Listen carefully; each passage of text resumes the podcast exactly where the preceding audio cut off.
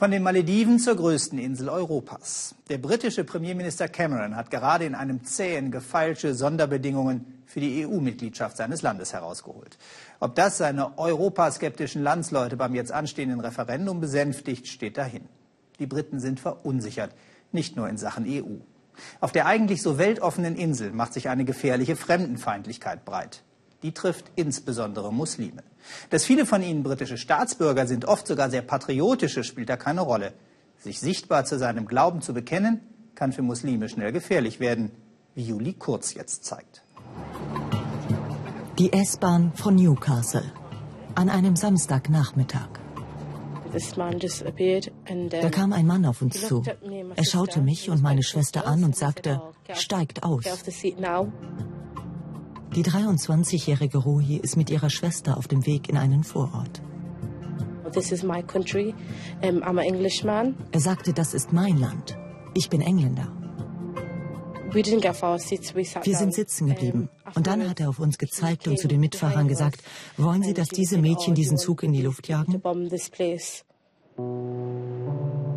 Als potenzielle Selbstmordattentäterin diffamiert. Verbal angegriffen. Öffentlich.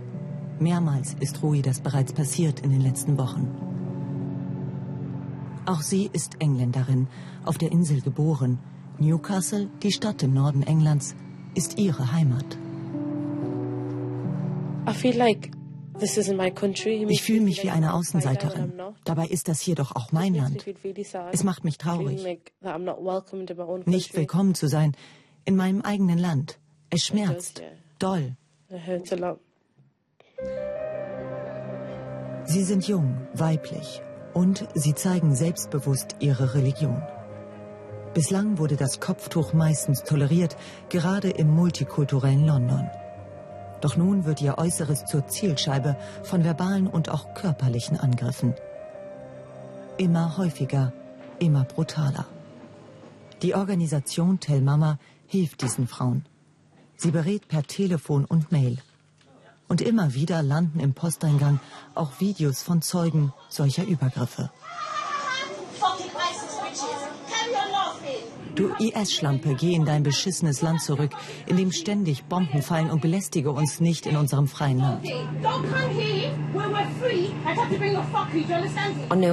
Im November 2014 wurden uns noch 20 bis 30 Übergriffe pro Woche gemeldet. Seit November 2015, in den Wochen nach den Attentaten in Paris, waren es wöchentlich bis zu 115. Das ist eine Steigerung von 300%. Und die tatsächliche Zahl dürfte noch höher sein.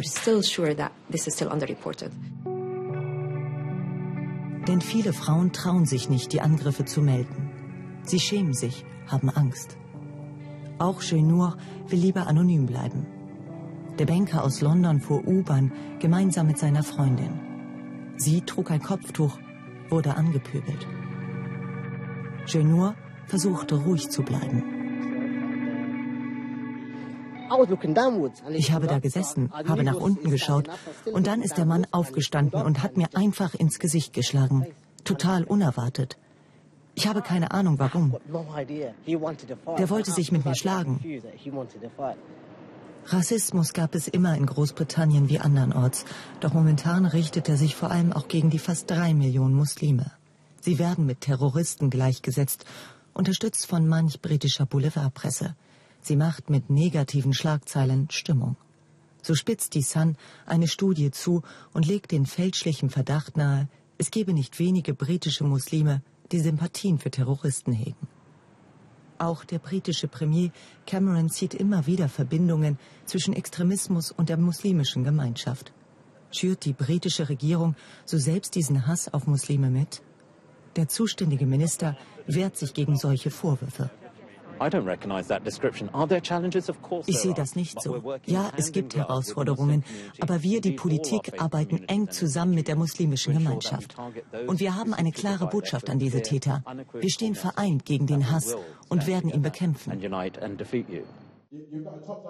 In zahlreichen Veranstaltungen wird nach Maßnahmen gegen Islamophobie gesucht, unter Polizeischutz. Auch Ruhi will zur Diskussion beitragen, indem sie ihre Geschichte erzählt. Und sie will zu Zivilcourage ermuntern, denn ihr Überfall nahm eine positive Wendung. Mitfahrer überwältigten den Mann. Er, nicht sie, musste den Zug verlassen. Das waren meine Schutzengel. Du hörst immer diese Geschichte, dass Leute misshandelt werden und nie, dass jemand hilft. Aber ich habe es erlebt.